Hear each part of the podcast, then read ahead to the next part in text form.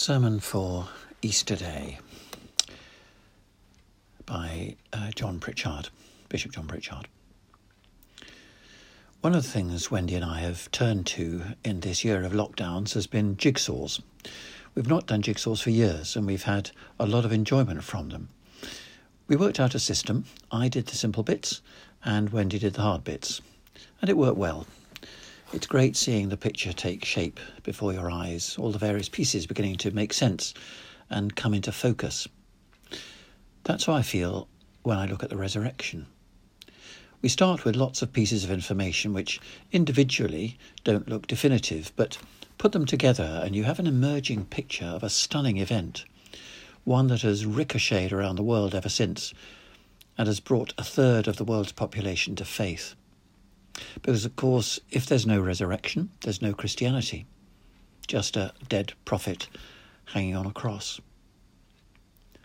But those who see the jigsaw as a completed picture find there an endless source of hope and energy and inspiration.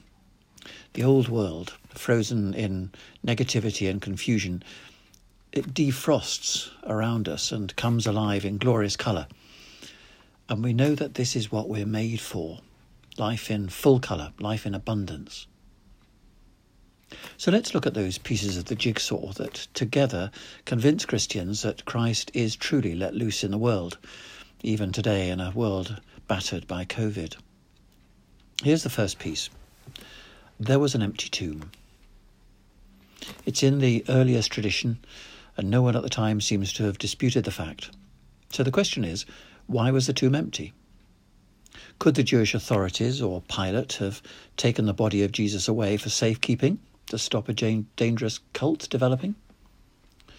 If so, then why didn't they produce the body when those silly stories of resurrection started circulating? Okay, so maybe the disciples took the body away. But then why would they die for what they knew to be a lie? Every one of them, except John, died for their faith. Here's piece number two. Jesus kept on appearing to his followers for weeks afterwards. So, hallucination? Hardly.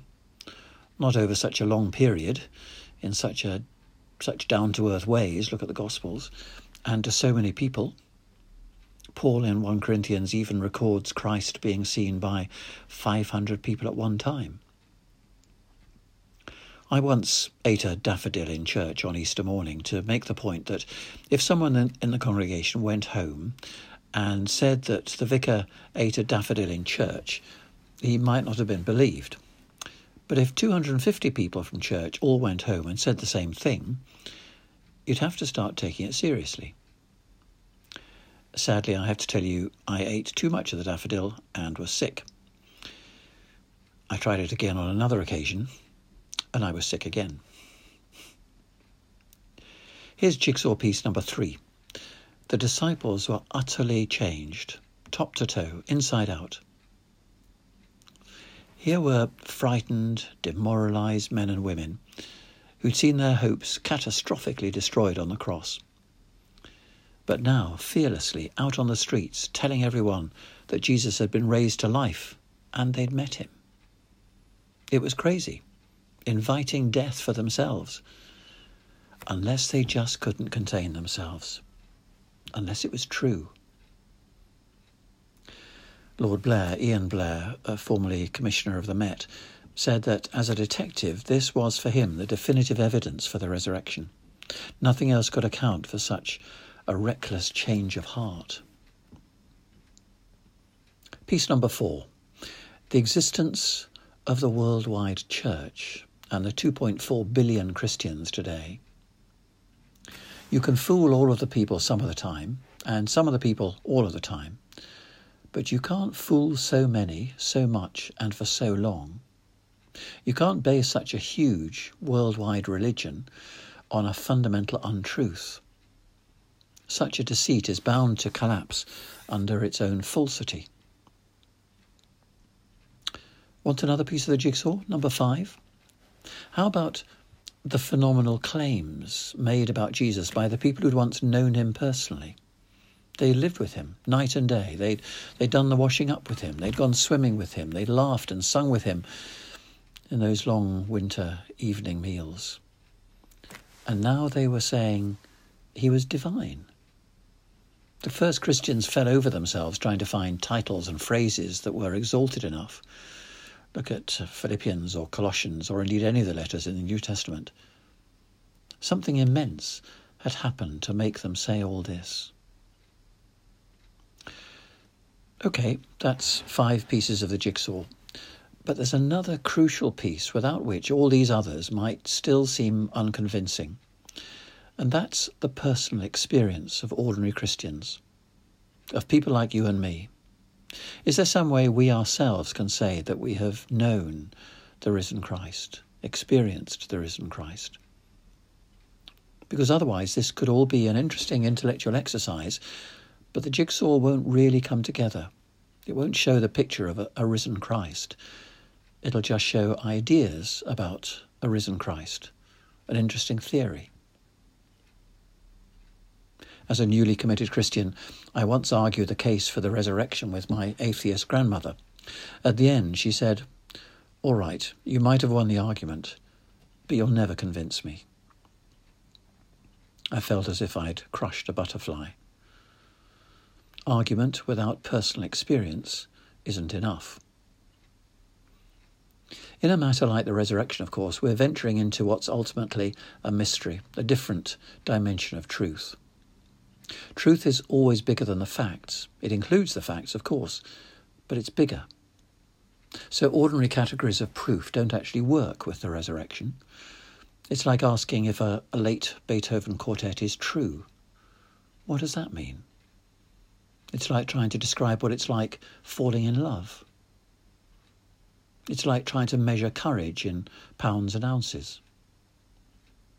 So we need a large piece of our jigsaw called personal experience that's deeper than mere argument.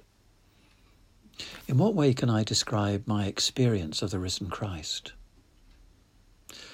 Well, je ne sais quoi. But the nearest I can get is to say that I know I am never alone, and that that never aloneness is personal. It has the quality, the character of Christ. It has a Christ like shape. And that confidence reaches down below the level of, of mere argument. It's, it's an existential reality in me that Christ is risen, that he's alive now through his Spirit. Archbishop Janani Luwum was killed by Idi Amin in Uganda, probably personally by Amin himself, when the Archbishop went to rem- remonstrate with him over the extrajudicial killings going on all over the country at the time. So thousands of people gathered on the hill called Namirembe, devastated at the news of their Archbishop's assassination. People just stood there on the hill, dazed, stunned by what had happened. Then the retired Archbishop of Uganda came out and began to read Luke's account of the resurrection, pausing at the verse where the angel says to the women, Why do you look for the living among the dead? They realized what he was saying. Spontaneously, a song of praise started rolling across the hillside. Glory, glory, alleluia. They recognized that Christ was raised from the dead, and so therefore was their Archbishop. The people knew it at a deeper level than mere proof. The resurrection held them at the core of their lives. And that's where I find my final piece of the jigsaw. I don't uh, claim to understand all the conundrums of the resurrection, the process, the nature of a spiritual body, and so on. But that's okay. In the resurrection, we're on the very edge of human understanding. Indeed, Tolkien, the Oxford academic who wrote The Lord of the Rings, said that the resurrection is a joy beyond the walls of the world. Lovely phrase. It's beyond us by definition. The theologian David Ford wrote, There's no ready made world view into which resurrection fits. If we think we have a framework that contains it, then we haven't grasped the sort of event it is. But that's fine. We're creatures, not the creator. We're Harry Potter, not J.K. Rowling. We've been created, written into life, and we'll never be able to understand the genius of the, of the author himself. But we know enough. We know we're not alone, and that that never aloneness is personal. It's Christ shaped. It has the character of Christ. In 1920, three years after the Russian Revolution, a large atheist rally was held in Kiev and a powerful orator was sent from Moscow. For an hour, he demolished the Christian faith with argument and abuse and ridicule. At the end, there was silence. Then questions were invited. A man got up. He was a Russian Orthodox priest, and he went and stood next to the orator, facing the people. Christ is risen he said simply. And immediately the whole audience was on its feet. He's risen indeed, they replied joyfully. Exit 1 Atheist, faced with the deep existential conviction of the people of God. Personal experience is the final piece of the Easter jigsaw. The resurrection? Of course it couldn't happen. That's the point. It's so outrageous, it could change your life.